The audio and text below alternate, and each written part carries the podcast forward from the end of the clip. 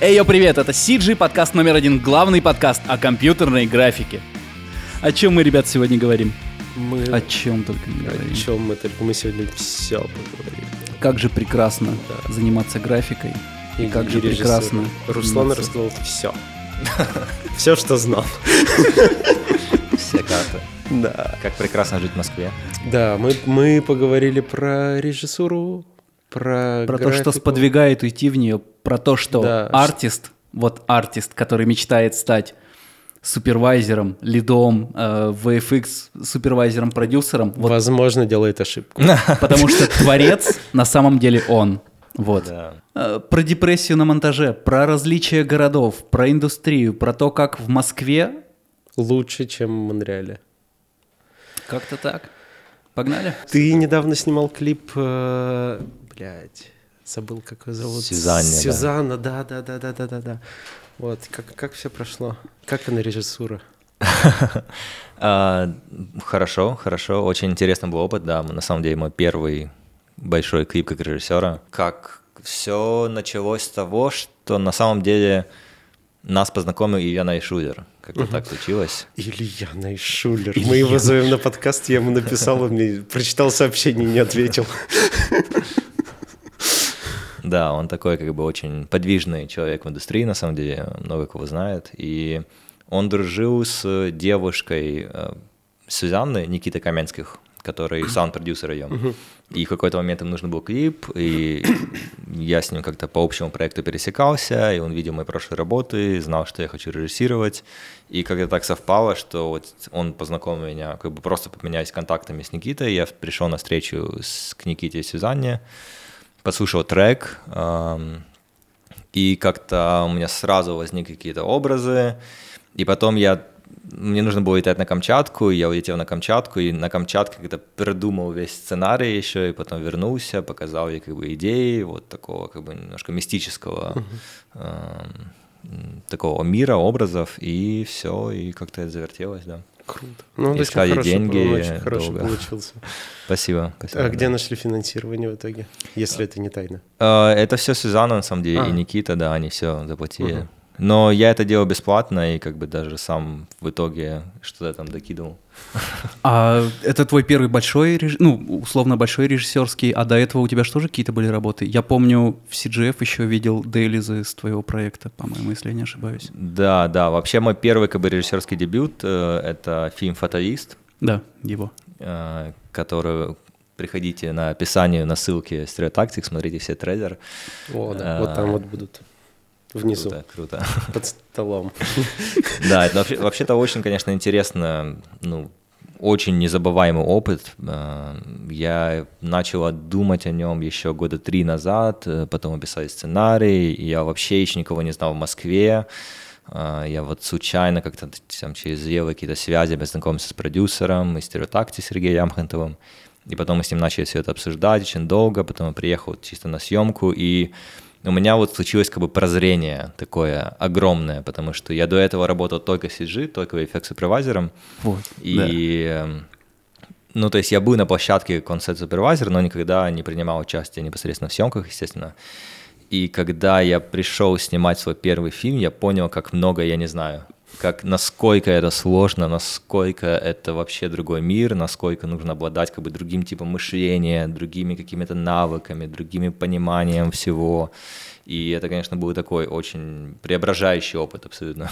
Не то чтобы у нас такой же опыт с Сашей, но совсем слегка релевантный, но мне кажется, мы через это же прошли, что ты кучу раз был на съемке, но как будто бы, когда ты э, режиссируешь съемку, это настолько шире э, диапазон того, зачем тебе нужно следить и чем заниматься. Режиссура, в принципе, это ну, абсолютно другой вообще как бы мир, и сто процентов. И я теперь только уже вот после какого-то режиссерского опыта, я еще там как бы снял сейчас документальный фильм, я снял еще там одну небольшой клип «Фараону». И, в принципе, я понимаю вообще, как люди приходят, потому что очень же многие режиссеры абсолютно пришли не из какого-то бэкграунда визуального, многие какие-то те- из, те- из театра пришли, кто-то был актером, кто-то просто писателем. И раньше я как-то не очень это понимал, потому что мне, до меня всегда это было очень визуальное искусство, просто потому что я тоже пришел с постпродакшена, и как бы для меня вот это было важно. А потом я понял, что, ну, это как бы совсем другой зверь, у тебя должно быть другой тип мышления, подруг... то есть нужно уметь придумывать истории, уметь рассказывать их, и как бы даже красивый кадр не всегда так важен на самом деле, чем вот именно умение рассказать историю. И, ну, а для меня до этого было вот просто вот я был очень так по эстетике, все должно быть только красиво, только вот как бы визуально как бы впечатляющим, а теперь, конечно, понял, что, ну, еще это как бы одна пятая, наверное, того, что важно на самом деле в режиссуре. Где-то можно жертвовать красотой кадра, чтобы было хорошо по режиссуре все. Да, да, сто процентов. И я теперь намного больше понимаю как бы некоторые проекты, которые не идеально эстетически, mm-hmm. но они работают, и там они классные, и как бы я, ну да, это, конечно, круто. Я начал намного больше увлекаться документальными фильмами, uh-huh. какими-то там даже артхаусными, которые я тоже раньше особо не понимал. А теперь, ну, как бы, да, короче, был очень крутой опыт. Ну и, в принципе, это вот такая новая, как, как бы, веха в моей жизни. Я, можно сказать, ушел. Я один из тех немногих, кто ушел из CG. Ну и стараюсь идти, я еще не на 100% ушел. А, но вот да, ухожу как бы вот в, такое, в такой этап. Довольно быстро у тебя получилось переключиться с графики? Или, или ты долго собирался с мыслями? Потому что есть момент, есть э, тип жизни, к которому ты привык, угу. ты уже работаешь на работе, ты в ней все хорошо знаешь, и тут раз переключиться на что-то параллельное, это же даже не, не в другой департамент перейти на работе. Вот. Да, это, я, если честно, даже не могу сказать на 100% до сих пор, что я полностью переключился. То есть я еще как режиссер, я где-то где-то там, знаешь, там, Но ты уже, да, все, не скромничай. Да, Несколько ну, хороших правда, работ ну, снял. Ну, это все равно как бы, то есть угу. в режиссерской карьере это ничего, это как бы, ну, такое, то, что люди снимают после, там, когда им 23. Да, да, нет, все понятно, всегда э, сколько бы ты даже еще не снимешь, всегда будет с кем себя сравнить лучше. Э, Тут всегда есть кто-то лучше, всегда есть кто-то хуже, понятно. Ну, в целом я, я ты даже... уже можешь себе позволить себя называть. Ну, ну да, да, это, это вот важный этап, да, что я могу себе позволить называть режиссером, это как бы было важно для меня. Момент Таким слова. моментом, да-да-да, перелома. И, ну, вообще интересно, я бы как раз на самом деле хотел бы рассказать, как бы, как я к этому пришел, вообще да, вот именно да. путь как бы CG. Кайф. У а... меня есть перед этим небольшая история. Давай. Когда я учился в универе еще, я учился на режиссеров э, в КИТе, это питерские кино и телевидение. Э, и я тогда типа узнал, что там вот условно Орсон Уэллс снял э, этого гражданина Кейна в 26 лет, Тарантино снял свой да, первый да, фильм в 29 лет, и я такой думаю, блядь, ну нужно что-то, ну, снять там до 30 хотя бы, что-нибудь там, вот, ну что можно сказать, что вот я это поставил, я это снял. Ты рад, а, что вот. Олег Трофим исполнил твою мечту за тебя? Да, да. Вот, и я такой, э, ну вот, мне уже 30, я понимаю, что я еще ничего большого не снял, вот мы только клип этот сняли. Я потом такой вспоминаю, а, ну, Звягинцев снял свой первый фильм в 39, у меня еще есть 9 лет впереди. Это интересная штука, потому что я поймал, поймал себя на мысли, что раньше, когда я смотрел «Симпсонов», мелкий еще когда в Москву не переехал, я ассоциировал себя больше с Бартом и с Лизой, а сейчас, если я смотрю «Симпсонов», я уже ассоциирую себя с Гомером, условно. Ну, с другой Ну да, ты тоже лысоват. Категории. Ну, мое тело, я, я принимаю его таким, какой оно есть. Слушайте, ну сравнение как бы всегда это какой-то путь никуда. Да, да, да, да, да, это так больше. Риди, ну, вообще-то мой кумир, в принципе, Ридли Скотт. Это, наверное, вот человек, которого я обожаю больше всего. Ну, если бы он не снял фильм. Прометея, то можно ну, окей. Не, он, он, он очень крутой, да. Ну и правильно, что ну, сравнение, если это такое, знаешь, фанатическое сравнение, что типа это на самом деле как-то грузит, такой типа, блядь, вот он успешнее меня, это больно. А если так просто, типа, ну вот люди делают крутые штуки, и я тоже хочу делать mm-hmm. крутые штуки, то это, мне кажется, в какой-то степени больше мотиватор, чем ну да, надо что-то идти негативное. Путем. Да, да, безусловно.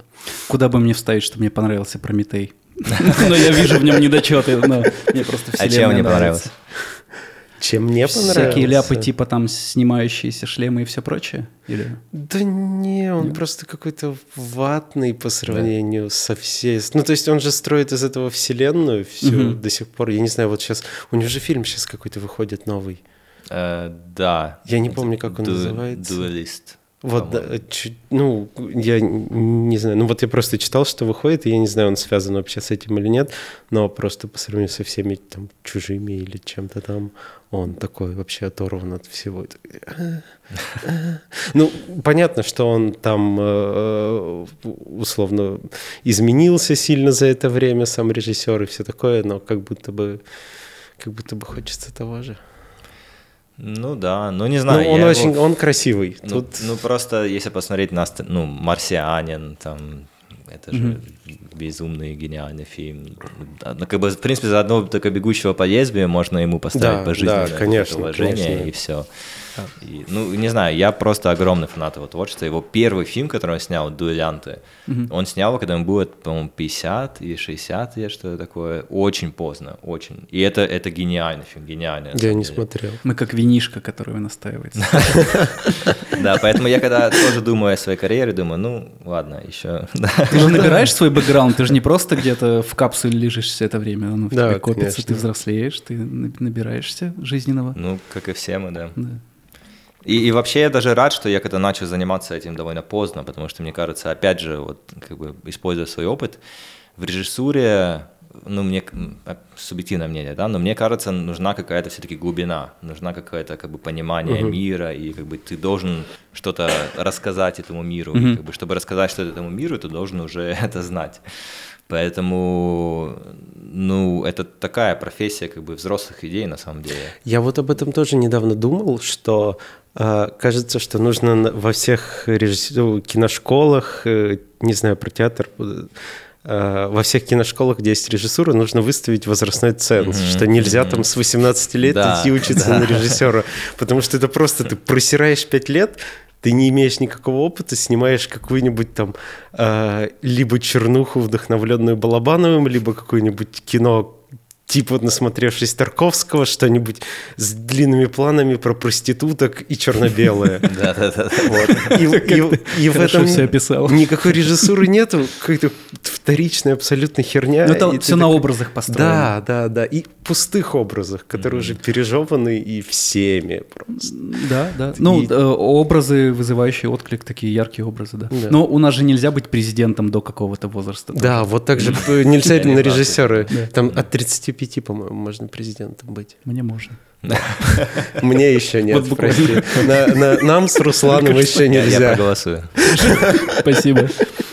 Вот, так что, да, ты тоже прав, что должен быть опыт, чтобы э, уметь что-то рассказать э, в такой сложной форме, как режиссура. Mm-hmm. То есть понятно, что там условно... Я никак не умоляю, что там писать что-то э, в смысле там какой-нибудь рассказы, книги. Это проще, чем снимать кино, но в целом как будто бы ты один влияешь на вот это все. Ты сам сел, написал что-то и все. А кино это настолько масштабное и сложное искусство, что а, там нужно побольше опыта. Ну, это такое тоже очень-очень Я об этом думал, а, потому что это не первый раз ты эту мысль говоришь. Мне кажется, чуть ли никогда еще на панфиловцах были, ты что-то подобное выражал. А, я думал, к чему из искусства это неприменимо, но, наверное, только к кино применимо, например, к изобразительному это не так применимо. К музыке неприменимо. Пиздюки часто mm-hmm. так пишут вообще. Ну да. Вот. Почему это к музыке? Неприменимо, кино применимо. Потому что Блетон проще. Ну, я имею в виду и мне кажется, тут даже и все как вот бы это. не техническая сложность на mm-hmm. самом деле, потому что это тоже важно, но это как раз этому как-то можно научиться и так далее, а именно нужна какая-то, не знаю, внутренняя глубина, что ли. То есть я тоже знаю там режиссера, который снял La La Land, он очень mm-hmm. молодой, очень, ему там около 30 и так далее. Но Тим, видно, Тимати. что Тимати Ша Ша Шамала? Нет, нет, это актер. А почему я про него вспомнил? Похож немножко, он тоже молодой, да, и такой на хайпе. Ну да, у него вообще интересная история в смысле э, того, как он начал снимать. У него же первый фильм э, mm-hmm. который э, он э, снял э, как короткий метр сперва и показал его, по-моему, блин, не помню в каком году, неважно. Он его отправил на Санденс, там выиграл все, что можно выиграть, и там у него уже играл вот этот вот лысый, который учителя mm-hmm. играл, актер, не помню, как зовут. Э, вот. Подержимость? Да, да, да. И типа они выиграли там все на свете, и продюсеры там же нашлись и дали ему денег на полный метр. Ну да. Вот это такая очень э, Вдохновляющая история. вдохновляющая Да. история, да, что такое бывает. А, вот это круто. Ну, он талантище безумно. Не, он- типа он безумный поставить талант, да, Ла Ленда да. даже просто какой-то пф, Ты космос. свою режиссерскую работу куда-то отправляешь на фестивале? А, ну, я сейчас планирую Сюзанну, вот клип с ней куда-то Мгм. отправлять. А фаталист, я еще пока придерживаю его, на самом деле, потому что есть как бы много разных возможностей, как я могу использовать этот материал. Это короткий метр? Да, да. Это как бы короткий метр, и заодно это еще и proof of concept э, такого большого продукта, который Мгм. я хочу сделать. Мгм. А, Поэтому в основном, помимо того, что это как бы сам по себе фильм, это еще и м, такой как бы питч чего-то большего, над чем я работаю, скажем так. Поэтому я и не спешу как бы его куда-то сейчас выкидывать, потому что мне есть куда с чем, с чем его использовать. Если ты будешь Сюзанну отправлять на берлинский музыка... фестиваль музыкальных этих, то мы будем конкурентами. Окей. А ты веришь в наш проект, Саша. Спасибо. Ну, по крайней мере, мы тоже хотим его туда отправить. Но берлинцы любят русских, да. Вот именно этот фестиваль почему-то. Да, да, да, он очень популярный, Он там русские много очень там выигрывали. Вот, российского э, андеграунда. Вова выигрывал там что-то, Беседин. С Там Би-2. к- кто только не... Все. все. Там Про- много, да. У меня меньше знакомых, которые там не. И этот, эти же э, Little Big там были, они что-то выигрывали Да, да, вроде. да. Вот. Так вот, режиссура. Как Как, ты ты к ней пришел? пришел к ней? Почему такое? Ну, фу, у нас подкаст CG. Вот ты приходишь на работу, а, открываешь нюк, кликаешь, кликаешь, кликаешь, и тут вдруг... И, да, и тут вдруг я понимаю, что это не то, чем я занимаюсь. Нет, на самом деле это все пришло из двух как бы, путей. Я, я, в принципе, всегда был ну, таким творческим человеком. Мне всегда нравилось творчество, мне всегда нравилось как бы что-то придумывать, что-то как бы какое-то, какие-то миры создавать. Ну, вот с детства. Я вообще учился Э, Я думал, что я буду работать в fashion-индустрии, на самом деле, когда я был маленьким, потому что мне нравилось как бы какая-то какой-то вот дизайн, stage-дизайн, какие-то красивые костюмы, что-то такое как бы не настоящее, когда тебя переносит в какой-то другой мир. И в CG я, в принципе, пришел из-за этого, потому что мне нравилась возможность как бы что-то вот создавать, какие-то миры, какие-то новые вещи, как бы визуализировать, и я обожал это все, Ой, на самом деле. ты про это сказал, я вспомнил э, последние показы Vetements. Они так круто сделаны. Там, там столько режиссуры в них. Они же сейчас из-за ковида все это делают, естественно, там виртуально или как-то, типа онлайн-трансляции, но это все так красиво сделано. Нет, это Поза безумно. вчерашних новостях это еще не обсудили, поэтому я не, смо- не, не видел ни в повестке. А это давно очень вышло, это типа 20-й год или что-то такое. Тогда я, наверное, может, видел, но не могу поддержать. Ну, Просто очень, очень красивый показ. Не, ну да, fashion это очень круто. Сейчас Живанши мне очень нравится. У них пришел новый креативный директор, и это не прямо... У них такой, как бы... Вообще Живанши был немножко таким олдскульным, а там пришел новый чувак, э, и он прям такой андеграунд сделал, как бы у них был показ на какой-то берлинской, ста- берлинской станции метро, он открытая, то есть как бы... А вот это я, кажется, такое. видел. Очень круто, да. Но при этом все супер дорого выглядит, и как бы, ну, не знаю, это, это круто, знаешь, что вот. Да, и, и, и но потом я как-то немножко разочаровался в индустрии фэшна, просто лично, потому что там нужно очень много как-то вот со связей набирать, с людьми общаться, вот это все. Как и везде. Ну, вот мне, если честно, тогда еще, когда все это начиналось, CG-индустрия частично понравилась тем, что там очень много, э, очень важно и как бы ценится очень сильно твое умение, твое Мгм. портфолио, Ну, про- твои скиллы. Больше про скилл, чем Да, Ты про... можешь да, посидеть да, дома да. за компом, сосредоточившись, и что-то выдать. Да, сто процентов. Тебе нужно как бы быть с кем-то другом, э, чтобы получить классный проект на самом деле. То есть это тоже, ну, в какой-то момент начинает быть важным, но на начальных этапах нужно быть просто классным художником, и это реально работает. И когда я только начинал, это сто процентов работало.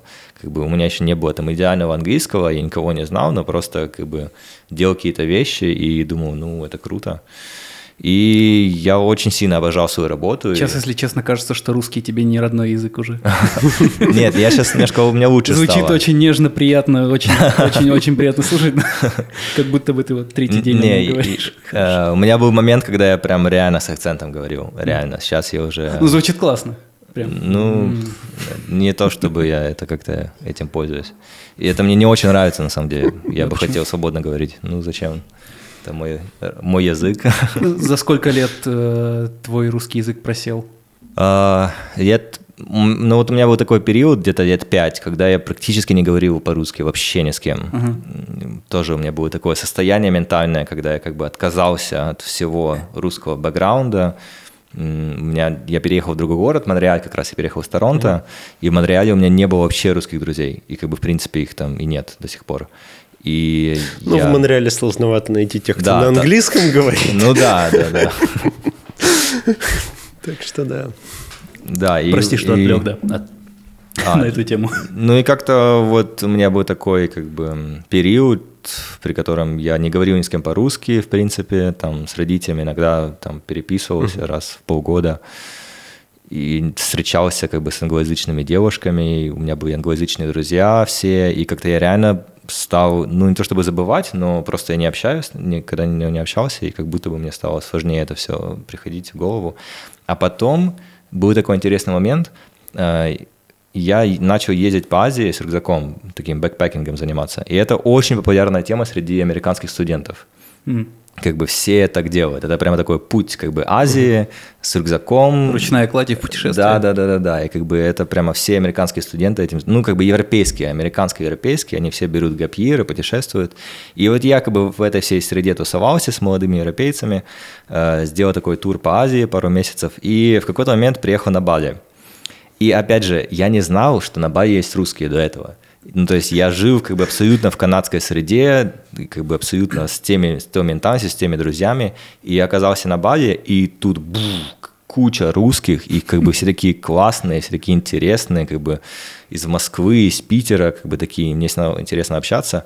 И это был такой переломный момент, в котором я понял, что оказывается, наверное, есть интересные русские, оказывается, есть как бы какая-то тут тоже жизнь прикольная. Наверное, нужно этим тоже как-то изучить это. И вот это было там лет пять, наверное, назад, и шесть, может, как-то так. И в какой-то момент я вот стал э, как-то проникаться в эту культуру, приехал в Москву, при... начал ездить в Питер на лето, ездил в Москву, и как-то мне так все нравится, нравится, нравится. Я познакомился с, как бы, с несколькими людьми и понял, что мне нужно пожить в Москве. Угу. Мне нужно просто вот для культурного какого-то развития своего, мне не хватает этого опыта. Это году в 19-20 было? Или... Еще раньше, еще, еще раньше. раньше, да, да. Это на 17 где-то так. Слушай, а каждый же большой переезд – это какое-то нарушение предыдущих связей и обрастание новыми, но это не, не болезненный процесс для тебя? Не то, что не болезненный, ты как будто бы а, ну вот приезжаешь из, из места, где ты все знаешь, где у тебя mm-hmm. хороший нетворкинг, в, в пустое место, где снова надо что-то искать с нуля. Это, конечно, очень сложно, да, но у меня просто такая жизнь всегда была. Mm-hmm. Я уехал первый раз, когда мне было 17, из Украины в Италию, все потерял. И потом я переехал в Канаду из Италии, тоже все потерял. И потом я переехал в другой город, опять все потерял. Поэтому, ну да, как бы, но я как-то к этому привык уже, на самом деле. Mm. Это просто... Mm-hmm. И у меня еще с детства родители много путешествовали, я когда с ними ездил, поэтому... Ну да, да. Просто мы записали довольно много подкастов с ребятами, которые куда-то уехали э, из России, и э, те, которые даже уже довольно долго там живут, они говорят, что э, ну, ты всегда все равно чужим остаешься, остаешься в той стране, э, никогда полностью своим не становишься. Ну, то есть ты, ты навсегда остаешься иммигрантом. Mm-hmm. Вот, и а, некоторые из-за этого возвращаются. Сто процентов, да. И я на самом деле понимаю ребят, которые возвращаются, uh-huh. абсолютно. Потому что вот эта вот культурная среда и как бы ощущение тебя на своем месте, оно очень важное, очень. И я очень много людей знаю, иммигрантов, которые там живут, не связанных с CG, просто каких-то людей, которые вот так и немножко не нашли своего места. И это на самом деле довольно печальное как бы времяпровождение. Поэтому, ну, блин, лучше быть на своем месте, как бы мир большой, какая разница, как бы какой у тебя паспорт, ну, это такое, мне кажется, условности. Ну да, это такой э, стереотип отчасти, что, ну, понятно, что там в Канаде жить лучше, чем в России, если брать там, в принципе, глобально идея Ну да. этого. А, вот, Мне но- не с чем сравнить, не знаю. Вот, но больше про то, что э, когда ты уезжаешь, такой, что обратно возвращается, это какой-то такой, типа, ой, как это Мгм. обратно возвращаться? И такие мысли всегда есть, наверное, у всех, что, ой, ну вот я переехал, условно, Значит, не тут, получилось да, что-то. тут, тут, Да, тут да, да. хорошая жизнь, все мечтают сюда свалить, а я отсюда возвращаюсь из вот Канады, значит, что-то не получилось, там что-то там начнут думать еще что-то, вот, и такая какая-то фигня, хотя на самом деле, ну, блин, переехать можно всегда. Да, туда я считаю, это вообще не важно, Да. сто процентов. Мне кажется, сиджишникам, как программистам, довольно просто по оферу куда-то ненадолго сгонять. Ну да. И я советую всем, ну, как бы съездить, потому что это очень меняет ментальность. Да, Э, да, когда да, ты это очень круто. не жив в другой стране, у тебя ну, другое мировоззрение. Когда у тебя есть возможность где-то еще пожить, конечно, это очень сильно. Это сложно, ну, когда переезжаешь куда-то и такой, ты вообще ничего не знаешь. То есть все, что ты знаешь, это что тебе написали HR, Да-да-да. и все. И ты такой, новый мир, я иду тебя узнавать. Лети, птенец. Да. Вот. Но это очень полезный опыт, потому что, например, вот у меня в Монреаль был второй переезд. Первый раз я переезжал в Чехию, и а, в Чехию я переезжал вообще ничего не, ну, не понимая, как переезд. Такой просто такой, о, ладно, чемодан, я поехал, не знаю, насколько, в другую страну. А, Вот. А в Канаду я переезжал не то чтобы дохуя подготовленным, я собирал чемодан в последний день самый. А, Вот. Но а, когда я переехал, было все равно понимание там примерно, что нужно сделать, как там, а, не знаю, условно, что в первую очередь нужно там бэнк-аккаунт этот открыть, что-то еще, что-то еще. И, ну, вот такой какой-то внутренний список и такое внутреннее большее ощущение спокойствия и понимания, что как Я работает. представил твой переезд в Канаду, сборы в последний момент. Так, ноутбук положил. Кажется, все. Нет, нет, это было смешно, потому что я люблю игры, и у меня там есть и Switch, и PlayStation было тогда, и что-то еще. А, вот, и я, э, ну, собрал все в чемодан, естественно, и PlayStation, и Switch, и ноутбук, и iPad, и все это сложил. И так я прохожу в Пулково в аэропорту, можете достать всю технику, которая у вас есть? А это огромный чемодан, блядь, и там все вот идеально сложно, чтобы никуда ничего не помялось в случае чего. И такой, блядь, ты просто все вот так выковыриваешь, ну, обратно ногой запихиваешь. Это было больно. Вот, но У да. меня примерно похожая история с переездом в Россию. Как ты говоришь, есть список там бэнк аккаунт, тогда я приезжаю. Так, что такое регистрация? Типа того, да. Ну, интересно. Нет, мне очень нравится Москва. Москва безумно классный город. Я обожаю. Ну, как бы мне здесь супер комфортно жить, на самом деле. Я полтора года, Нет, тут клево, да. да, и, я вот как раз сейчас шел к себе домой и увидел просто какую-то такую городскую сцену, ради которой, можно сказать, я приехал рядом с моим домом, там где-то напротив есть какая-то супер вип клиника пластической хирургии, Э, там постоянно бенты паркуются, прям супер навороченные, машины какие-то супер дорогие. Я там видел прямо вот сцену из клипа. Выходит девушка такая в дорогом платье, у нее нос э, белым перемотан, и там какой-то бодигард с ней, да, рядом идет. Они в бенты заходят. И прямо Ты в каком напротив году этого- живешь? Это вот сейчас, это вчера было. Это вчера было. И вот такая картина, как бы вот сюрреалистическая. И прямо напротив этого места какой-то супер андеграундный панк-клуб такой. И там тусуются 20-летние чуваки, каждое воскресенье они прям такие э, выходят как бы с покрашенными волосами, и это реально, это на одной улице друг напротив друга. Просто сюрреализм. Это как будто вы в круто. кино поставили, знаешь, такое, как, как показать классовую разницу. Да, но Это это прелести такая- мегаполиса. Да, и Да, пред- это вот так бы точно придумали да, бы. да. Такой, давайте тут клуб, а тут супер дорогую клинику. Ну, это прям вот это, вот я улицу знаю рядом с моим домом, и это очень круто. Вот Москва мне безумно нравится вот такой каким-то миксом этой жизни. И контрасты всего. такие, это Контрасты, это клёво как бы все очень живое, все такое настоящее, это как бы какие-то безумные Ну, истории. Монреаль в этом смысле может нравиться ремонтом дорог. Да. Что они там постоянно и Он везде? все время. Вот, Да, да, да. вот нету такой улицы. Там э, главная улица это Катерина, как она называется? Да, Сент-Кэтрин. Да, да, да. Вот и- Монреаль Гэнг. Yeah. И она всегда ремонтируется. Вот я там был полтора года, и я ее один раз видел, вот, вот что ее можно пройти большую часть, и ты бы не встретил там ремонта дороги. И так по всему Монреалю. Это просто фишечка. Забавненько. Там эти конусы, это такой, можно сказать, Да, это символ местный мем города. такой, да. да, да.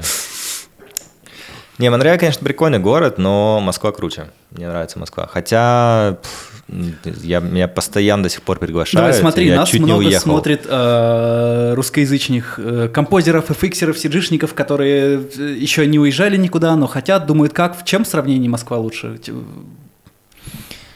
А, Ну, у меня просто такое отношение к жизни достаточно, ну, можно сказать, философское, да. Можно смотреть на то, вообще, на что ты тратишь свою жизнь, на что ты тратишь свое время. И, в принципе, если разбить вот там недели, дни, месяцы на то, чем ты занимаешься, ты должен проснуться в каком-то месте, которое тебе приятно. Тебе нужно поесть какую-то еду, которая тебе приятна, э, которая будет не очень дорогой. Тебе нужно поработать в месте, которое тебе нравится. Затем тебе нужно встретиться с друзьями в интересном месте, с интересными друзьями в интересном месте. То должны быть какие-то события. И, и вот ну и там вечером пойти в интересный бар и встретиться с интересным человеком противоположного пола, да, вот. И как бы на самом деле вот эта жизнь, вот как бы она строится из вот таких каких-то вещей, day-to-day life. И вот этого всего в Москве, качество этого всего, оно намного выше, чем в Монреале. Потому что здесь э, больше интересных мест, дешевле еда, и, ну, как бы, и больше разнообразия. Э, больше есть возможности как бы, выбора этих мест, выбора Есть друзей. пример какой-то конкретный? Например, вот э, здесь сейчас я хожу в ресторан Мишлен, могу там раз в месяц сходить, а Да, там... в- Монреале нет ресторанов а, нету? Мишлен. Серьезно? Ну да, я думаю, нет. Я не По-моему, есть один этот э, биф, что-то там. А, да, возможно. Но я видел его, видел, но я не знал, что у него есть Мишлен. Вот. Но тут больше ресторанов, где нет Путина, поэтому это уже плюс.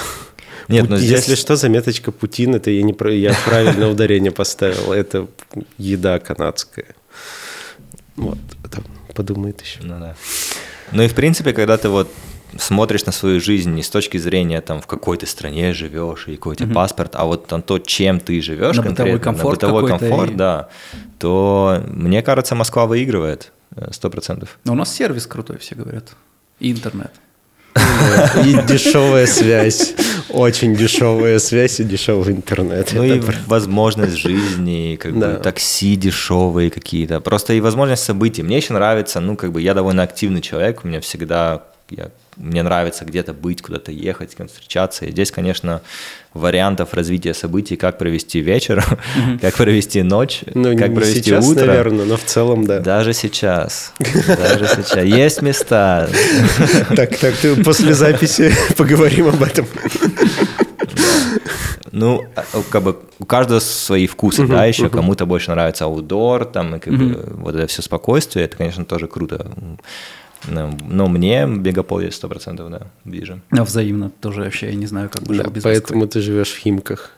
Ну, я- нет, я живу прямо на краю Москвы, но я получаю все блага э, большого города, и я же фрилансер большую часть своего времени, и мне комфортно и быть подальше от людей, но если мне нужно выбраться, я выбираюсь в лучший город в мире. Как-то так. Ну, Нью-Йорк, конечно, тоже крутой, да, но там э, надо... Но там надо тоже быть на своем месте. Короста еще не зажила, подожди. Как и, в принципе, в любом городе. Тут еще и... Я думаю, что Москва тоже может быть очень депрессивной, серой и одинокой, и тяжелой, и как бы такой нагнетающей, если вот у тебя нету какого-то пространства людей, с которым ты как бы можешь взаимодействовать. Мне кажется, Да, таким да, да. серым и нагнетающим может быть даже условные там Доминикана, если, Ну, э, наверное, и- если поймать такой вайп. Что такое блядское солнце, как ты меня заебало. И вот это все. Да, да. На Бали так многие живут такие. «А». Хочу немножко просто рассказать про вот мой опыт как бы VFX супервайзинга и в принципе как я перешел к режиссуре и почему. То есть одна из причин, потому что мне захотелось пожить в Москве, И, но это не основная была причина. А в принципе, вот именно решение конкретно о смене профессии, оно, наверное, пришло после того, как я уже стал именно VFX-супервайзером на нескольких больших проектах, когда у меня была возможность работать с режиссером, и вот как бы уже прям серьезно, потому что до этого это была такая мечта для меня. Это было вот, ну, как, наверное, у каждого человека, который работает в VFX-индустрии, все хотят, что вот я когда-нибудь стану VFX-супервайзером, и тогда вот это прям работа мечты, и как бы работать напрямую с режиссерами, и со студией, такой как бы классный. И я этого получ... это получил, да, и оказалось все не совсем так. Не классно? Ну, ну да, да. Э, интересный был опыт. А что это за проекты? А, ну, вот самый, наверное, мой все-таки большой пик творческий, как э, VFX-артиста, да, можно сказать, и супервайзера, это были «Призрак в доспехах» и э, «Под водой» «Underwater». Uh-huh. Это вот прямо реально крутые проекты, которыми я очень горжусь.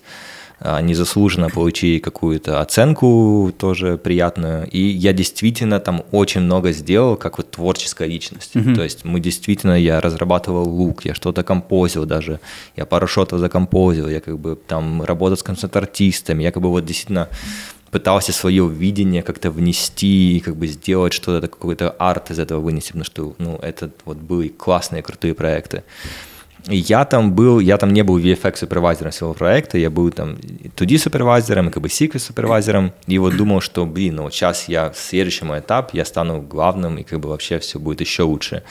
И э, потом я перешел в компанию Method, где меня взяли уже VFX супервайзером. И тут, конечно, началось э, интересное. А до этого в каких студиях ты работал? Э, в MPC. Mm-hmm. Я проработал в MPC лет 6 и что такое. В Монреале. Монреале, да. Когда а он только а в Торонто где-то был? В Торонто было пару маленьких студий, Мистер Экс, угу. э, была еще такая маленькая студия, даже не помню, когда ТВ-шоу когда делали, что-то такое, угу. она закрылась. А, Потом в Монреале я работал, была такая студия Modus, э, тоже закрылась. Э, и потом пришел в MPC, и они только-только открывались. Вот это было, у них был как бы первый офис, у нас было там 30 человек, и вот меня взяли. И я вместе с ними развивался, вместе с ними как бы дорос до супервайзера, было ну, как бы очень круто, развивался с компанией, как-то свои какие-то вещи творческие делал.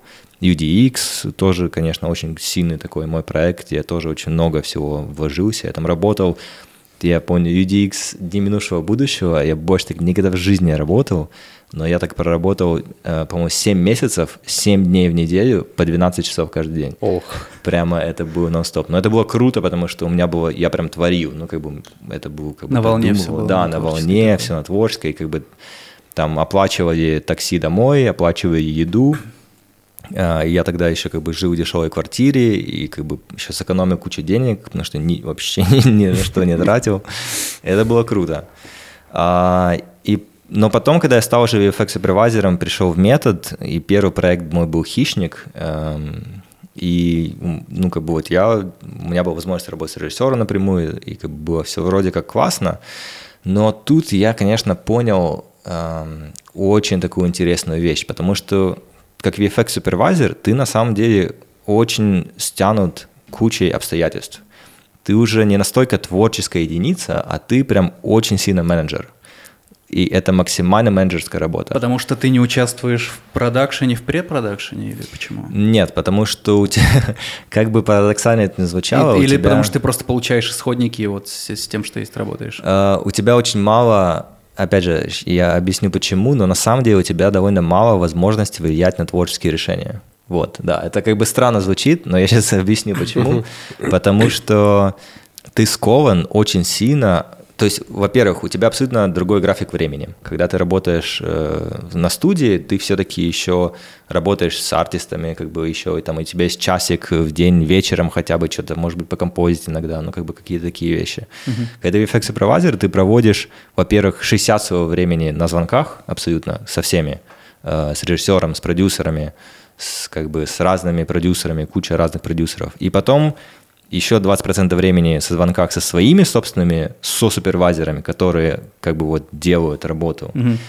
И на самом деле вот они — это те люди, которые делают работу. И ты единственное, что можешь сделать, это как бы ими руководить, можно сказать. Ну, ты просто такой типа передатчик от э, режиссеров и продюсеров. Да. Там э, комп-супервайзеру, э, CG-супервайзеру, Да, да, да, они да. передают это уже артистам. В да. итоге я больше всего художником себя чувствует артист. Да, да, да. И плюс к этому еще третья голова. Мечтающий, что вот дорасту. Это правда, это правда, да. И как бы третья жуткая голова, которая включается во все это, которая, которая раньше ты никак не был, а, не имел отношения как артист или там CG-супервайзер, это деньги. Потому что как VFX-супервайзер ты еще ответственный за бюджет, и, и, и как бы это прям какая-то, это, ну, это очень другой тип работы, потому что нужно считать сметы постоянно, нужно как бы понимать, вы в бюджете, не в бюджете, принимать решения, креативные решения, которые связаны с, э, ну, с финансовыми какими-то решениями, ты как бы ответственен за это, Э, тебе нужно общаться со своей студией, Э, и вот тут, конечно, у меня был такой переломный момент, потому что я понял, особенно это была компания Метод, которая влад... метод владел, методом владела огромная корпорация Deluxe. Это такие ребята, как бы как, как Technicolor NPC, да, конкуренты их. Они, как бы для них метод это как один из бизнесов. Они на это смотрят на чисто бизнес-продукт. Они сидят в Нью-Йорке, как бы считают деньги. У них есть там метод, еще там 20-30 компаний. И, и, и как бы они делают оценку твоей работы в зависимости от того, сколько ты сделал денег, какой ревеню ты принес. И вот, и они, грубо говоря, твои боссы, они тебя нанимают. То есть они на самом деле влияют очень сильно на твою жизнь. А параллельно с этим есть режиссер, который с тобой на связи и говорит, да я хочу, чтобы это было. Оскар мы получили сразу. Ты понимаешь, почему это так плохо? Где мой Оскар? И параллельно с этим у тебя есть как бы твоя команда супервайзеров, и, и ты не всегда доволен как бы их работой, но ты тоже особо ничего не можешь сделать, потому что, ну, как бы максимум, что можешь сказать, ну вот давай попробуем так-то сделать. Вот в этой точке повествования понятно, почему ты на режиссуру решил Да, да. Вот. Я тоже хочу кричать, где мой Оскар, ты же понимаешь. И ты- Мне это ваше не важно. Да, и, и как бы вот я оказался, я так два проекта сделал, «Хищник» еще как бы, ну, был такой интересный, классный опыт, менеджерский. Я его закончил и горжусь этим, но опять же уже там и даже по стилю фильма видно, что как бы я не всем там на 100% доволен. Потому что когда мы делали, допустим, «Призрак в доспехах» и «Underwater», я там как бы вот за каждый пиксель боролся лично.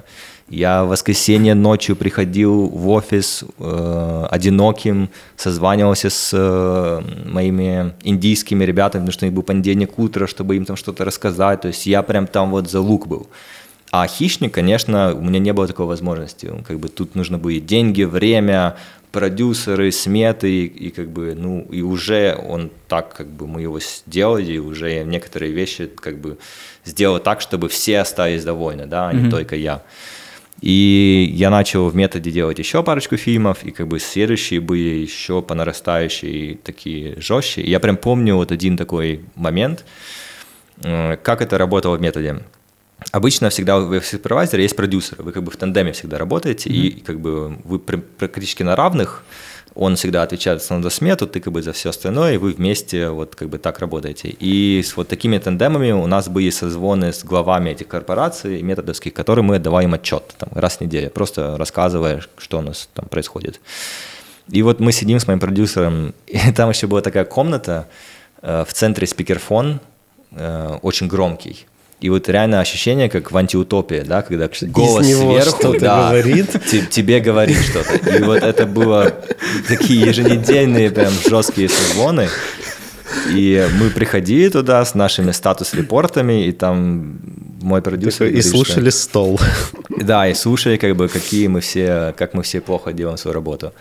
И вот мой продюсер говорит, что вот так-то мы делаем такой-то фильм, э, но на прошлой неделе случились новости, как бы продакшн решил, что вот эту сцену из фильма они уберут, и это на самом деле плюс для нас, потому что в этой сцене из фильма у нас и не было ресурсов, поэтому как бы вот такие-то новости. Ну и в итоге наш общий бюджет э, продакшена как бы там сократился на какую-то энную сумму. И тут как бы голос из, э, из стола как бы все это выслушал, говорит, так, общий бюджет вашего инкома сократился. Мы такие, ну да, потому что сцену вырезали из фильма. Эм, ребята, мне кажется, мы не очень удовлетворены вашим результатом в этом квартале. Вам нужно подумать, что вы сможете сделать, чтобы вернуть этот профит. И мы такие сидим, типа, ну, блин, сцену вырезали из фильма, что мы можем сделать? И все, и как бы, знаешь, на этом заканчивается разговор. И тут я выхожу и как бы понимаю, что ну вот это моя жизнь, вот это моя работа. То есть, ну, я уже там не творческий человек, который в Людях X делал, что-то придумывал миры, как бы я вот такой... А ты человек, который плохо работает. Я человек, который... Которого только что наругал стол.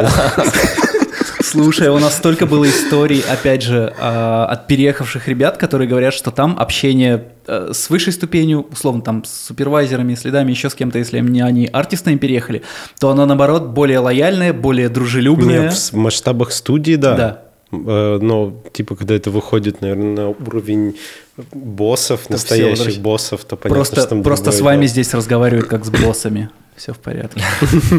Нет, ну это правда, когда ты в студии, и вот когда я был еще студийным супервайзером, там, конечно, все было очень круто, когда у меня не было... Да, потому что артист за деньги не отвечает. Да, конечно, ты не отвечаешь, как бы ты ну, просто делаешь. А когда вот ты выходишь на уровень, когда с тобой разговаривают владельцы компаний и как бы продакшены, ну, продюсеры голливудские, которые тоже чисто считают деньги, там, ну, это, это другой мир совсем. И довольно одинокий мир, на самом деле, тоже, потому что ты как бы Что вот... значит одинокий?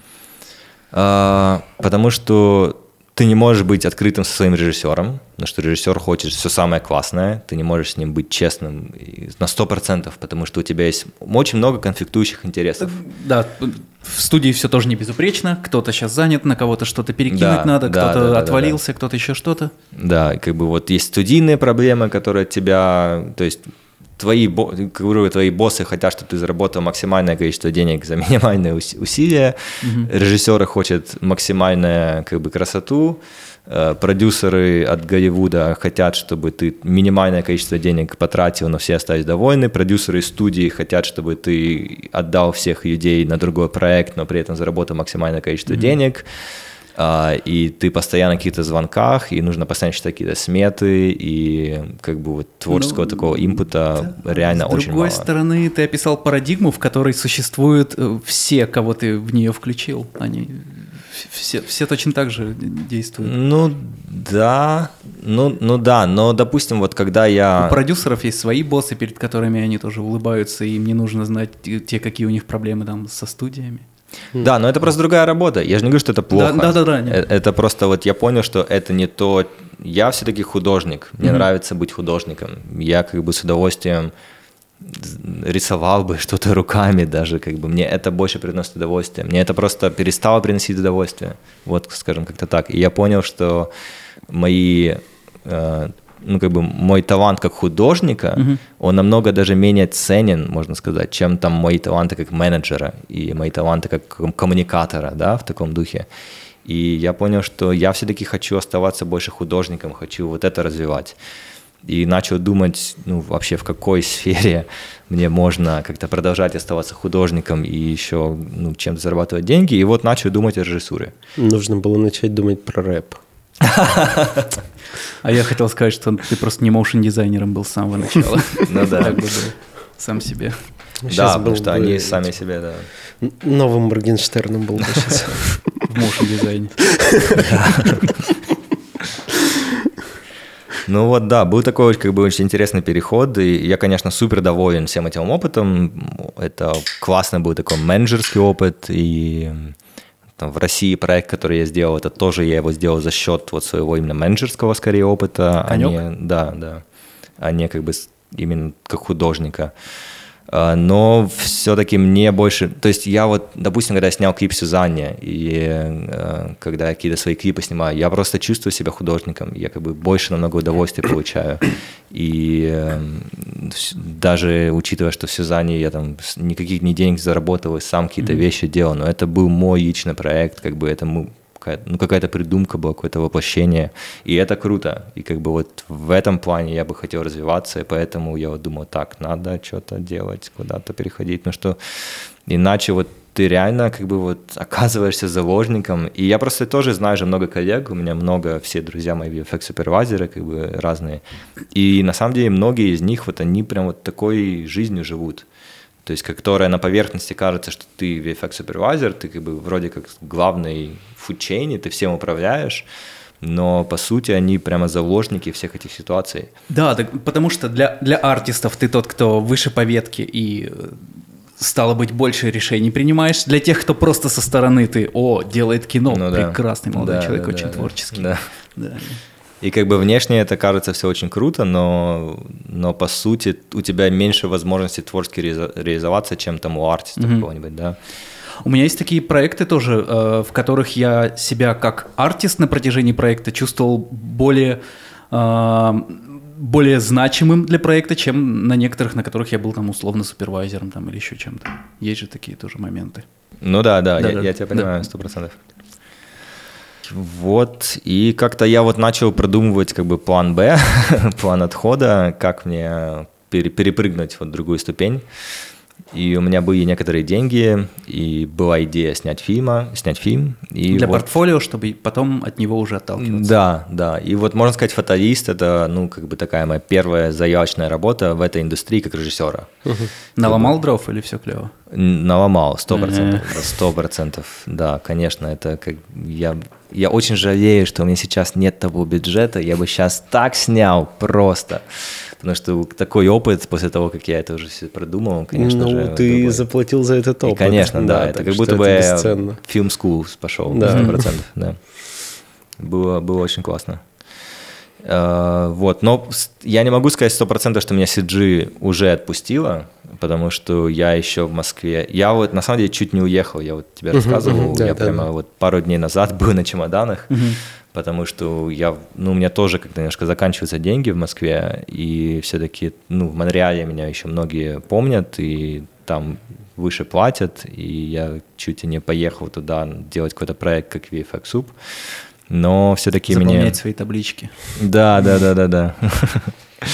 Но мне вот э, все-таки ребята чуть уговорили еще остаться, буду, буду если дальше пробовать. Вот я сейчас... CGF? Нет, нет, нет, стереотактик а. продакшн, да. А CGF э, ты ушел уже? Ушел? Да, CGF я как бы не общался, не работал вот уже. После конька? Да, после конька совсем. Почему? Ну, мы просто разошлись. Ну, в основном э, все очень просто, потому что я хотел быть режиссером, и я понимал, что, ну, CGF — это CG-компания, угу. поэтому я работаю сейчас... Другой профиль. Да, это просто как бы очень разные направления. У нас есть Patreon. На Патреоне подкасты выходят на три дня раньше. И это не единственное, почему стоит подписаться на Patreon. Это просто очень важная поддержка. Там вот. еще есть секретный выпуск про песиков из МРП. Может быть, какой-то бэкстейдж отсюда будет, кто знает. Да, кто знает. да, да, да, да. А, подкаст выходит на всех аудиоплощадках, и очень важно подписаться на YouTube, поставить Потому лайк. Потому что там осталось 20 человек до 6 тысяч. Ну вот такой вот, такой мы. Огромный подкаст. Вот, но смотрите, все, все же классно. Вам же важно не сколько там подписчиков и просмотров, а Главное, то, насколько это клево. А это клево максимально. Да, мы же только для вас тут. И для да, для и нас. для нас тоже. Вот. Для Саши. Все, лайк, подписка, коммент, колокольчик. Шер, пока, пока. И это тоже. Пока.